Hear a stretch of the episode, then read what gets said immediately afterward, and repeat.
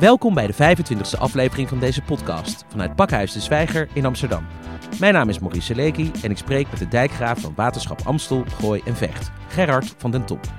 In aanloop naar de waterschapsverkiezingen op 20 maart is hij te gast op dinsdag 12 maart in de grote waterschapsshow in Pakhuis de Zwijger. Welkom Gerard. Dankjewel Maurice. Sinds 2014 eh, ben je dijkgraaf bij Waterschap Amstel, Gooi en Vecht. Voor al onze luisteraars die nog niet weten wat een eh, dijkgraaf precies doet, kun je ons eh, even meenemen in jouw dagelijkse praktijk. Ja, de dijkgraaf is eigenlijk te vergelijken met uh, de burgemeester van een gemeente. Dus ik ben voorzitter van het gekozen bestuur van een waterschap, waar we straks op 20 maart weer voor naar de stembus mogen. En in je rol als voorzitter van zo'n algemeen bestuur zorg je dat de raadsvergaderingen goed verlopen, dat daar besluitvorming uitkomt en dat die ook worden voorbereid door het dagelijks bestuur. Dat is eigenlijk het college, wat je bij de gemeentecollege van burgemeester en wethouders noemt. Bij waterschap heb je ook een coalitie en daar heten de wethouders dagelijks bestuurders. Dus samen met de dagelijks bestuurders bereiden wij besluiten voor voor het algemeen bestuur. Die worden daar door het algemeen bestuur al dan niet goedgekeurd en vervolgens uitgevoerd door de organisatie. En die heet in ons geval Waternet. Waternet is de uitvoeringsorganisatie van het waterschap en van de gemeente Amsterdam. Die zorgt voor alle watertaken hier in de regio. Je bent als uh, dijkgraaf niet gekozen. Je wordt dus benoemd voor zes jaar door de koning. Waarom is het belangrijk dat de dijkgraaf wordt benoemd en niet wordt verkozen? Nou, het is natuurlijk voor een waterschap heel fijn en ook voor een gemeente heel fijn als de voorzitter niet met een eigen agenda uh, voorzit, maar dat de voorzitter er is om te zorgen dat de politieke partijen die met uh, stemmen op hun plek zijn gezet, gezamenlijk tot het gedeeld belang komen, dat daar een publiek debat over plaatsvindt, een arena voor wordt gemanaged door mij als voorzitter, waarin die verschillen goed kunnen worden zichtbaar gemaakt. En waar vervolgens uit die verschillen een uh, gemeenschappelijke positie kan worden gehaald. Waar ik als voorzitter persoonlijk geen eigen visie over heb. Dus ik zie mijzelf als benoemde voorzitter vooral de hoeder van dat proces.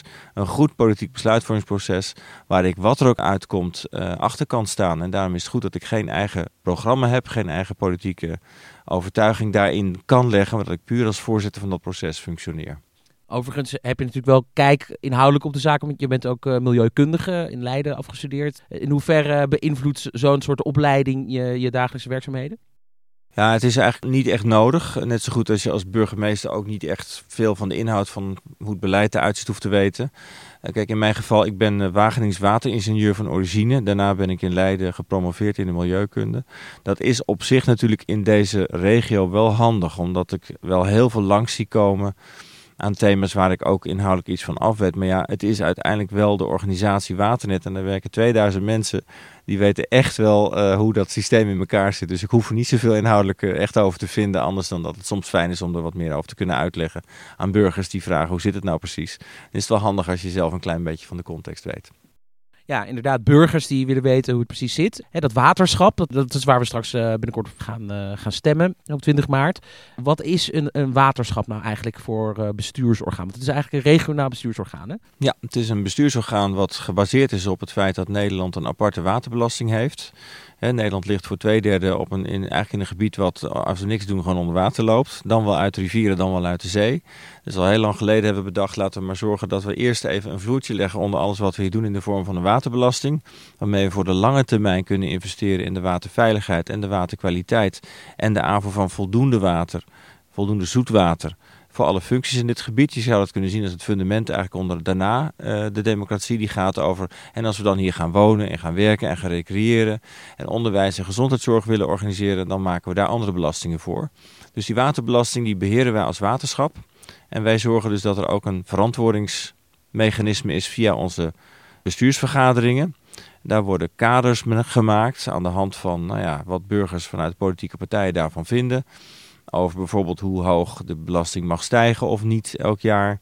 Hoe wij om moeten gaan met, uh, nou ja, met verontreinigingen in ons gebied. Wat halen we er wel uit, wat niet. Hoe gaan we om met natuur? Hoe gaan we om met de landbouw? Gaan we om met de functies in het stedelijk gebied? Nou, wat moeten we allemaal doen? Uiteindelijk resulteert dat in een totaal programma aan activiteiten. Dat vertalen we dan in wat ieder daaraan moet bijdragen. En dat is de belastingaanslag die je elk jaar krijgt voor de waterschapsbelasting. Het waterschap is dus een zelfstandig bestuursorgaan met een eigen belastingregime, waarvoor gekozenen kiezen wat we met dat geld mogen doen. Uh, waardoor er dus ja, echte controle is op die publieke middelen. No taxation without representation. Dat is eigenlijk wat erachter zit. Sommige mensen zouden kunnen denken van, nou ja, dat water dat is toch een soort van neutrale entiteit, een soort van nutsfunctie. waarom zou daar eigenlijk politieke laag overheen moeten zitten? Wat is nou eigenlijk politiek aan watermanagement? Nou ja, de eerste, meest elementaire vraag, ik probeer het altijd maar even uit elkaar te trekken in één is waarom heb je verkiezingen en dan vervolgens wat valt er dan te kiezen? En die eerste vraag, waarom zijn er verkiezingen, die gaat over die aparte waterbelasting. En het is ontzettend fijn dat je, als je in een land woont wat zo ontzettend gevoelig is voor overstromingen. Als wij die belasting niet hadden, zaten we hier gewoon niet op deze plek. Dat we dat apart hebben geregeld. Anders moet je voor zo'n lange termijn investering, dingen die over 50 jaar gaan gebeuren. klimaatverandering, zeespiegelstijging, verdroging. Dat gaat hier allemaal plaatsvinden. Daar moeten we nu voor gaan voorbereiden. Dus het feit dat dat apart belegd is in een apart belastingregime is voor een land als Nederland heel belangrijk. Dus dat is de essentie van verkiezingen. Want als je een apart belastingregime hebt, dan moet je daar ook invloed op hebben als burger. Dan komt vervolgens de vraag nou dan mag ik dus kiezen, waar gaat het dan over? Nou, dat gaat bijvoorbeeld de komende vier jaar over een aantal hele, nou ja, hoog over thema's. Klimaatverandering komt eraan, is al aan het gebeuren. Uh, hoe het komt, daar wordt nog over gesproken door een aantal mensen. Maar de, het gaat veranderen. We zien het al. Hoosbuien, hittestress in de stad. Droogte afgelopen zomer. Hoe gaan wij daar de komende jaren mee om? En wat mag het waterschap daar nu wel en niet in gaan doen? Mag een waterschap de komende jaren meer tijd besteden om gemeenten te helpen? betere bouwvoorschriften te maken voor projectontwikkelaars. Zodat een stad meer water kan vasthouden en minder water laat weglopen in perioden van overvloed en meer water vasthoudt voor periodes van hitte en watertekort. Of is dat gewoon een taak die de gemeente maar moet regelen of die een projectontwikkelaar maar moet organiseren? Er is een andere vraag die gaat over uh, wat we gaan doen met medicijnresten en andere nieuwe verontreinigingen. We, we zwemmen allemaal steeds vaker gewoon buiten de officiële zwemwaterlocaties. Of het nou mag of niet. We willen gewoon zwemmen hier in die Amstel als het heet is. Nou, hoe schoon moet die Amstel dan zijn? Moeten daar ook microverontreinigingen uit? En moeten wij dat allemaal zelf betalen? Dat gaat weer over jouw aanslag. Of moeten uh, de, de, fabrikanten van medicijnen dat maar oplossen? Of moeten we daar maar andere oplossingen voor verzinnen dan dat we dat in onze rioolwaterzuiveringen gaan aanpakken? En dat betekent dat dat tarief voor die zuivering echt wel omhoog gaat als we dat eruit moeten gaan halen. Een ander thema wat ook heel erg speelt gaat over de energietransitie. Je weet hier in Amsterdam is een hele grote ambitie neergelegd om echt van het gas af te gaan. Nou, dat betekent dat de waterschappen daar echt wel een bijdrage aan kunnen gaan leveren. We kunnen energie halen uit oppervlaktewater. We kunnen energie halen uit ons afvalwater. uit wat wij in die rioolwaterzuiveringsinstallaties aan poep en plas ontvangen. Daar zit energie in, daar zit warmte in. Waar bij de keuvel bijvoorbeeld wordt geëxperimenteerd. Ja, nou er zijn, er zijn verschillen van opvattingen over bij politieke partijen. Of we daar nou als waterschap wel van zijn. Moet je nou ook wat aan energie gaan doen of niet? Dus de stad, de energieagenda, eh, de agenda ook rond het groene hart. Wat gaan wij doen met bodemdaling? Moeten we nou wel of niet uh, dat pijl blijven verlagen? Of moeten we toch wat gaan doen aan gebruiksveranderingen in dat gebied? Het zijn grote keuzes voor de komende jaren. En daar moet het waterschap positie in bepalen. En daar mag je dus als burger iets van vinden. Hoeveel politieke partijen zijn dan uh, nu uh, op, de, op de lijst? Er staan nu twaalf, uh, twaalf partijen op de lijst. Oké, dus er valt echt wel wat te kiezen en er zijn ook heel veel verschillende... Ja, je kunt als je dat lastig vindt, kun je op Mijn Stem gaan kijken. Dat is een, een, stemwijzer. Ik denk zelf dat het ook gewoon goed is om naar de fracties zelf, naar hun websites te gaan en te kijken wat ze van verschillende dingen vinden. Maar zo kun je jezelf, het is een actief kiesrecht, hè, dus je, je moet ook eventjes kijken van waar gaat het over. En als je dat doet, dan zie je ook dat die verschillen best wel groot zijn. Hoe staat het eigenlijk met die belangstelling voor de verkiezingen bij de kiezers uh, op dit moment? Voor de waterschapsverkiezingen dus uh, specifiek. Dat zijn mijn tweede verkiezingen. Ik, je, zei al, ik ben in 2014, uh, eh, eind 2014 gestart als dijkgraaf. Um, had daarvoor eigenlijk altijd in het buitenland gewerkt. Ik ben toen zeer gefascineerd geraakt door het feit dat Nederland zo'n fantastisch mooie overheidslaag heeft die hiervoor zorgt. Hè? Want er wordt met jaloezie in het buitenland naar gekeken. Want alleen Vlaanderen heeft volgens mij nog een waterschap. Nou ja, er zijn in Duitsland ook een aantal van dit soort instituties. Ze, ze, worden ook in het buitenland in toenemende mate wel gemaakt. Hè? Want je moet iets maken om collectief dit probleem aan te pakken. Je kunt dat niet als individuele burger oplossen, dus je moet het samen doen. Ja, dat samen doen heette vroeger in de socialistische periode collectieve lasten. Dat zijn het eigenlijk nog steeds. Want je kan dit soort dingen niet, niet, niet in je eentje oplossen. Daar is dus een waterschap voor bedoeld. En omdat die beweging er is en ook de komende jaren alleen maar groter zal worden, ja, denk ik dat we daar ook de, de, de komende jaren eh, veel meer kleur in zullen eh, gaan zien eh, ontwikkelen. En, en dat zie je dus bij ons ook, dat, dat de belangstelling toeneemt omdat de thematiek steeds pregnanter wordt. Kijk, zo'n afgelopen zomer waarin je echt heel Nederland ziet denken, hoe gaat dit nog verder? Ik, ik, wanneer houdt dit op? De droogte was, was zo enorm. Uh, het was de vijf na droogste zomer sinds we zijn begonnen met de weermetingen. Uh, dan moet je als waterschappen heel snel schakelen. Dat hebben we ook gedaan, want in feite eh, heeft niemand er echt heel veel last van gehad. Want we hebben voldoende, zijn voldoende drinkwater blijven produceren, aanleveren naar de drinkwaterbedrijven. We hebben de afvalwaterzuiveringen gewoon voortgezet. We hebben de landbouw is gewoon zijn gang blijven gaan. De natuur heeft er niet zo heel veel last van gehad in ons gebied, in andere delen van Nederland wel. We hebben enorm moeten schakelen met elkaar als waterschap om al die functies die er zijn, om die te kunnen blijven voorzien van voldoende water. En dan zie je toch dat het bewustzijn toeneemt. En, en nou, klimaatverandering is natuurlijk één van die thema's, maar de energietransitie, het klimaatakkoord wat er ligt, wat toch ook vraagt om, om, ja, moeten we nou als overheid daar iets aan doen of niet?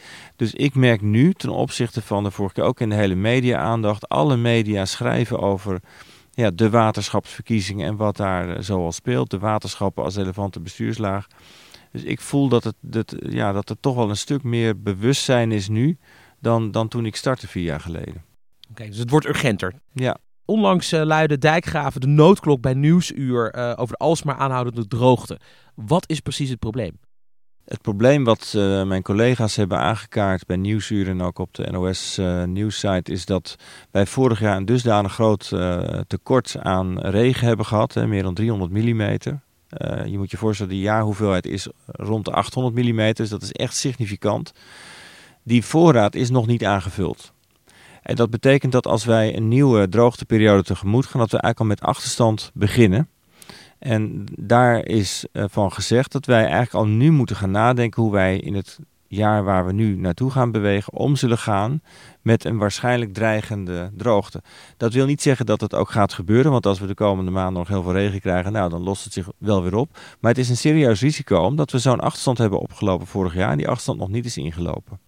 Dan die datacenters. Die spelen ook een heel erg belangrijke rol in dit, uh, in dit hele watervraagstuk. Hè? Wat is precies uh, de verhouding tussen het watermanagement en die datacenters? Ja, ik noem dat vaak als voorbeeld omdat mensen zich onvoldoende nog realiseren dat water niet alleen maar een kwestie is van beregening of van de landbouw of van uh, je, je, je drinkwatervoorziening thuis. Amsterdam is echt een enorme hub geworden voor datacenters. En een van de fascinerende dingen is bijvoorbeeld dat in de Watergraafsmeer, dat ligt meer dan 4 meter onder het eh, NAP, daar is net een heel groot nieuw datacentrum gebouwd. En zo'n datacentrum, dat moet gekoeld worden, daar heb je water voor nodig. Het levert ook warmte op. Uh, het datacentrum hier in de Watergasmeer bijvoorbeeld zorgt 38% van alle uh, data in Nederland voor je internetverkeer. Dus als dat ding het niet meer doet, dan valt jouw, uh, nou ja, jouw e-mail en al je andere datacommunicatie vallen uit. maar heeft ook heel veel water nodig voor koeling, zoals ook de energievoorziening van de stad afhankelijk is van zoet water. Dus wij zijn totaal afhankelijk geworden van energie en data, ook in onze stad. En dat is op zich afhankelijk van voldoende zoetwater, ook voor koeling. En die warmte die je daar weer voor uh, uitkrijgt, die kun je weer gebruiken voor de energievoorziening. Dus het verbinden van de energieagenda van de stad met die vitale infrastructuur, hè, dus het gaat over energie, dat gaat over data, dat gaat over uh, telefonie, uh, over brandstofvoorziening. Dat is een heel belangrijk aspect voor de toekomst, over hoe we ons waterbeheer willen inrichten. Want die functies hebben we heel hard nodig om überhaupt onze samenleving hier te runnen. En daarom noem ik deze vaak omdat mensen niet zo snel nadenken over de verbinding tussen waterbeheer en die vitale functies in ons gebied.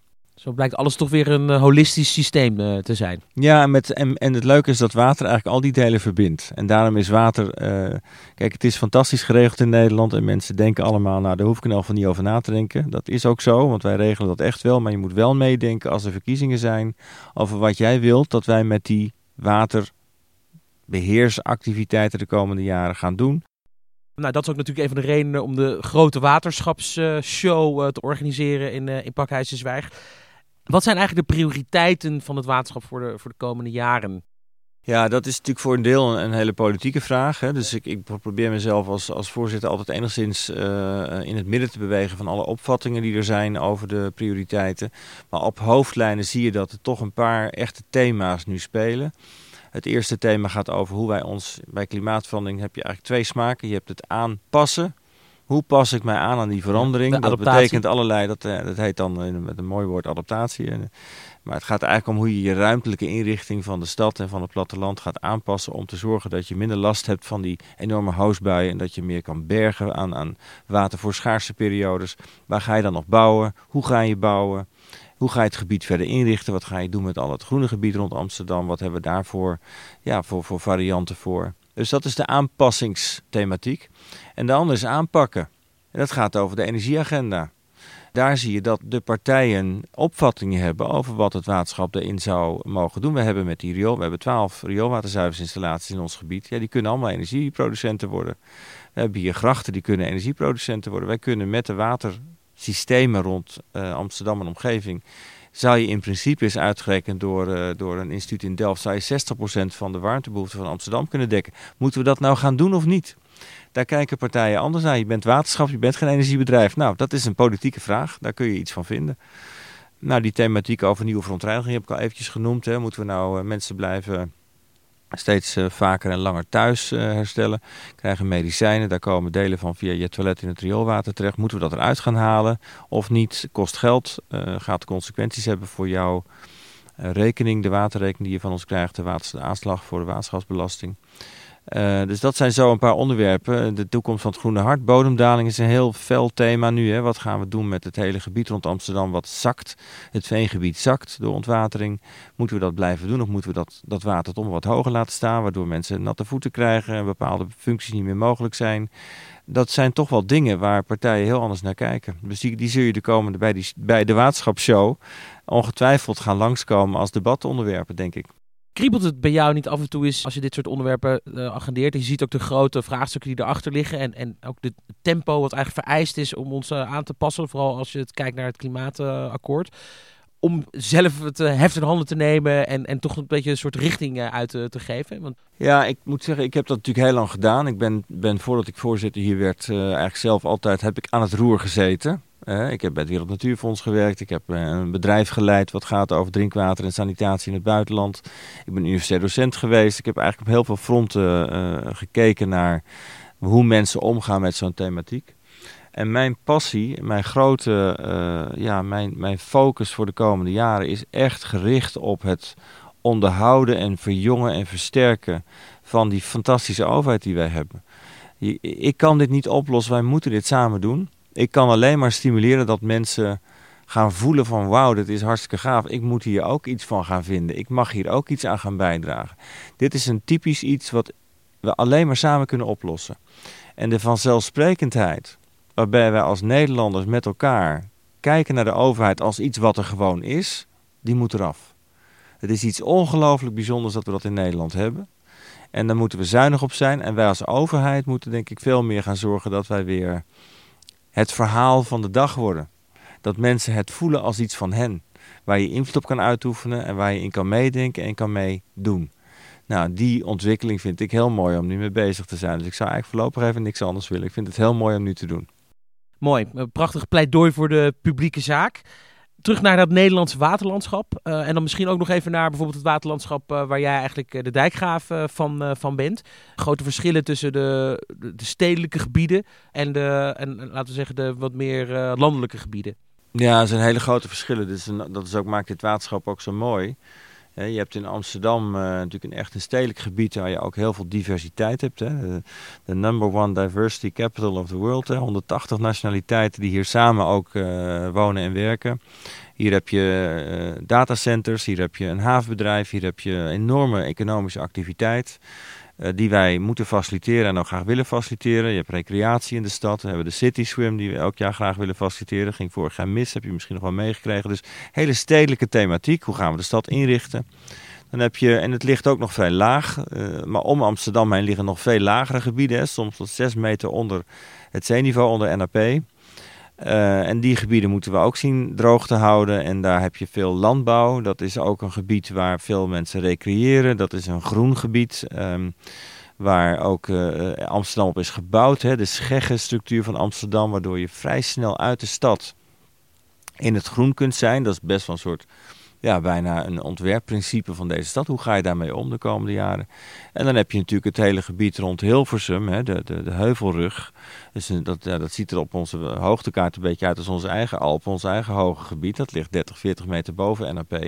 Ja, en daar heb je weer de hele thematiek van zandgronden, van waterwinningen. Van, hè, daar komt zoet water uit voor ons gebied, van uh, hoe je daar... Um, Dus de zorg voor het gebied als, uh, als, als toevluchtsoord voor overstromingsperiode. Als wij een overstroming krijgen in dit gebied, dan zal de beweging die kant op zijn. Hoe ga je daarmee om? Hoe bereid je die regio daarop voor?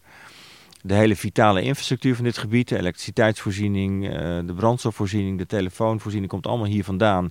In tijden van overstroming moet je zorgen dat die systemen het blijven doen. Uh, nou, er is een goede serie over gemaakt door de EO, uh, als de dijken breken. Ja, ja. Nee, dus dat, daar zie je ook, dat was natuurlijk een hele interessante casus waar je, waar je zag dat één appje of één telefoontje van een uh, van een burgemeester die, die, die naar thuis belde van ik zie hier iets gebeuren. En dat komt dan in de media terecht en dan krijg je die beweging op gang. En kijk, in onze rol als voorzitters van die waterschappen is onze rol natuurlijk om te duiden van hoe gaat het nou met die overstromingsrisico's.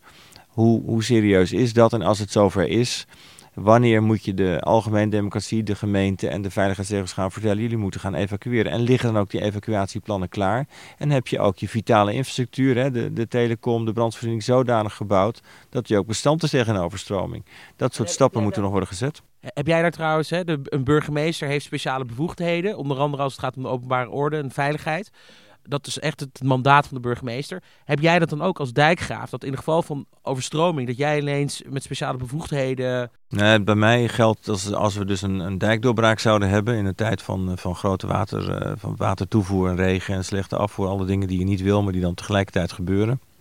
Dan krijg ik eigen verantwoordelijkheden om ervoor te zorgen dat die dijkdoorbraak zo snel mogelijk wordt geslecht. En dan kan ik eigenlijk zo zelfstandig handelen, zonder dat ik daarvoor naar mijn raad hoef of naar wie dan ook hoef. Dus ik kan bij wijze van spreken naar Defensie bellen en die komen dan om, om hulp te verlenen. Dus ik heb op dat moment een verantwoording om dat zo snel mogelijk voor elkaar te krijgen. Ik kan ook bijvoorbeeld eh, middelen vorderen in het gebied, hè, vrachtwagens of zandzakken of dingen die we nodig hebben. En dan is wel de verantwoordelijkheid dat ik na afloop, als het dan uh, hopelijk goed is gelukt om de zaak uh, te stoppen, dan moet ik verantwoording afleggen over wat ik gedaan heb. Overigens, jullie hebben net uh, in samenwerking met onder andere het ministerie en Rijkswaterstaat een uh, website zijn jullie gestart, www.overstroming.nl, waarin mensen met hun eigen post kunnen onderzoeken of ze overstromingsgevaren lopen. Hoe staat het eigenlijk met het overstromingsgevaar in dit waterschap? Het is, een, uh, het is een vraag die ik op twee manieren ga beantwoorden. Want uh, er is, uh, de eerste is nee, je hoeft je geen zorgen te maken. Maar de tweede is, het is niet zo dat je je er niet meer over hoeft na te denken. En ik, er is een heel mooi proefschrift verschenen een tijdje geleden van Boukje Kothuis. gaat over de mythe van de waterveiligheid. En die vergelijkt dat een beetje met het oversteken bij een verkeersplein. waar je met stoplichten eigenlijk gewoon zonder na te denken door groen heen rijdt. Zonder te kijken of de anderen ook bij rood zijn gestopt. Dat doe je zelf ook niet. Je kijkt toch even, is die ander ook gestopt. En bij waterveiligheid hebben we wel eens het beeld geschetst van dames en heren, het staat allemaal keurig op het groen. U kunt gewoon keihard doorrijden. Zo is het dus niet. wij zullen echt de komende jaren een inspanning moeten, moeten gaan plegen. Het Delta-programma is in uitvoering. Dat betalen de waterschappen overigens voor de helft mee. Dus dat is voor Amsterdam, voor ons waterschap Amsterdam Vecht, echt een hele grote netto bijdrage van 16 à 17 miljoen euro per jaar wat we aan een nationaal hoogwaterbeschermingsprogramma bijdragen. En daarmee worden de dijken op sterkte gebracht voor het uh, scenario, klimaatscenario waarmee we tot 2050 uit de voeten kunnen. Maar we zijn nu alweer aan het nadenken over hoe ziet het er nou na 2050 uit. En daarom kom ik maar even terug bij dat begin. Uh, wij hoeven voor uh, die 2050 periode niet te concurreren met alles wat nu moet gebeuren op het gebied van onderwijs, gezondheidszorg en alle andere dingen die we willen doen. Dankzij die waterbelasting is er gewoon geld om die basis onder onze democratie, die basis onder ons systeem waar we hier wonen en werken, om die te onderhouden en ook voorbij de korte termijn te denken. En dus uh, de lichten staan op groen. We kunnen hier gewoon doorgaan met investeren en leven. Maar het is niet vanzelfsprekend. We moeten wel blijven investeren en blijven vooruitkijken. En dat is ook een van de redenen waarom jullie die website hebben gelanceerd. Nou, ik denk dat een deel van de thematiek waar dit op uh, aanslaat, is dat wij met elkaar als waterbeheerders hebben geconstateerd dat het misschien wel iets te vanzelfsprekend allemaal is. En uh, dat wil niet zeggen dat we hier met elkaar allemaal uh, nagelbijtend moeten gaan wachten totdat uh, 2050 is. Want we werken er keurig aan om het voor elkaar te krijgen en het netjes weer ook voor de toekomst veilig te maken. Maar het is belangrijk dat je je bewust bent van het feit dat het kan gebeuren. Dat is één. En het is ook goed, en dat doe ik ook met de burgemeesters in de regio, om regelmatig te oefenen van stel nou eens dat het toch een keer misgaat. En dat kan. Hè, je kunt het nooit 100% afzekeren. Wat doen wij dan samen? En wat is onze taakverdeling? En wat moet u als algemeen democratie voorbereiden om in zo'n situatie effectief op te treden? wat ik me eigenlijk afvraag is, hoe worden de grenzen van een waterschap eigenlijk bepaald? Eh, Dat is niet het waterschap eh, wat, van een provincie. Waarom is dat niet uh, synchroon? Waterschappen zijn gedefinieerd aan de hand van stroomgebieden. Daarom is het ook Amstel, Gooi en Vecht. Hè. De Amstel is de, de, eigenlijk het afvoerkanaal van het gebied buiten Amsterdam wat door Amsterdam naar uh, het Noordzeekanaal loopt. Ik zeg heel vaak dat de mensen vaak denken dat de grachten er liggen voor de toeristen, maar die zijn gewoon onderdeel van de afwatering van ons gebied. Ze zijn essentieel om Amsterdam ook droge voeten te laten houden. Dus die grachten zijn onderdeel van het stroomgebied van de Amstel. En zo is de Vecht een afvoerkanaal voor het gebied aan de andere kant van het Amsterdam-Rijnkanaal. En het Gooi ligt er eigenlijk bij als een, ja, als een, een deel wat richting het Gooimeer dan zeg maar ons gebied definieert. En toevallig kom je dan in drie provincies terecht.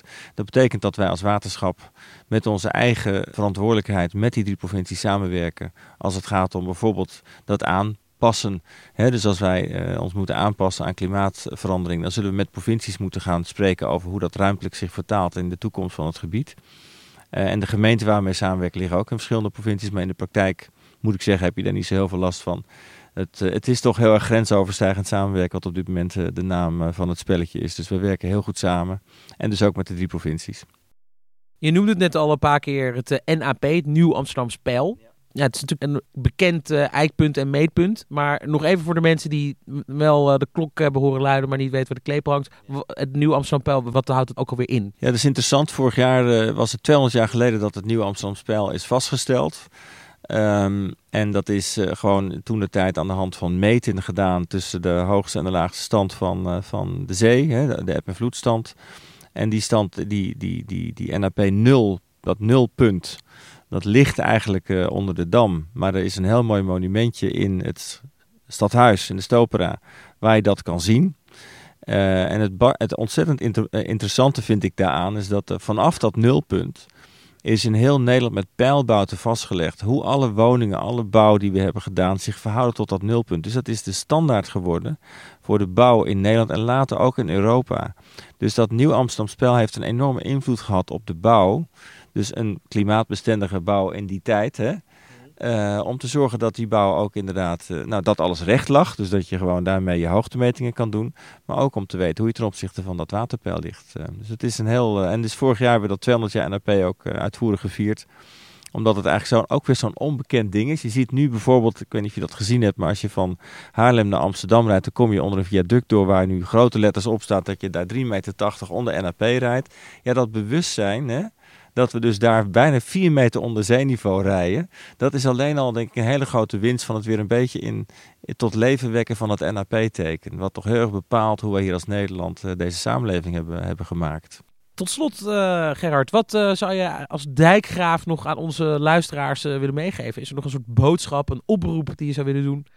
Nou, ik denk de belangrijkste oproep uh, is om, net als ik vijf jaar geleden toen ik aantrad, gewoon die schatkamer van het waterschap eens even in te stappen. De deuren staan wagenwijd open. Er is ontzettend veel informatie over wat het waterschap Amsterdam Vecht allemaal doet. Als je daar eens even een klein beetje tijd voor neemt om te zien wat wij doen op dit moment aan nou ja, het uh, toekomstbestendig maken van dit prachtige gebied in tijden van klimaatverandering. Wat we doen aan pijlen, wat we doen aan waterkwaliteit, waardoor je hier in de toekomst eigenlijk steeds meer kan zwemmen in gebieden die vlak bij je huis uh, liggen. Wat we doen aan het uh, onderhouden van de groene structuur rond onze stad, het naar de meer. Hoe we zorgen dat alle datacenters hier in het gebied uh, hun koelwater houden. Hoe we bezig zijn om met, de stad te zorgen dat alle uh, vitale infrastructuur ook in tijden van overstroming het blijft doen. Er is ontzettend veel te vinden, dat is één. En twee, op weg naar 20 maart. Kijk eens even wat de verschillende partijen die nu voor die verkiezingen staan daar nou van vinden. En maak dan je keuze zodat je een bewuste keuze maakt voor jouw stem bij het waterbeheer van de toekomst in jouw leefgebied. Dankjewel, Gerard van den Top. Beste luisteraars, dit was de 25e aflevering van de podcastserie van Pakhuis de Zwijger. Op dinsdag 12 maart organiseert Pakhuis de Zwijger samen met Waternet de grote waterschapsshow, waarbij je alles kan leren over de geschiedenis van de waterschappen. Zie voor meer informatie over andere programma's van Pakhuis de Zwijger, dezwijger.nl. Een rating achterlaten of je abonneren op deze podcast kan via SoundCloud, Spotify, iTunes of een ander podcastplatform. Dank voor het luisteren en tot de volgende keer.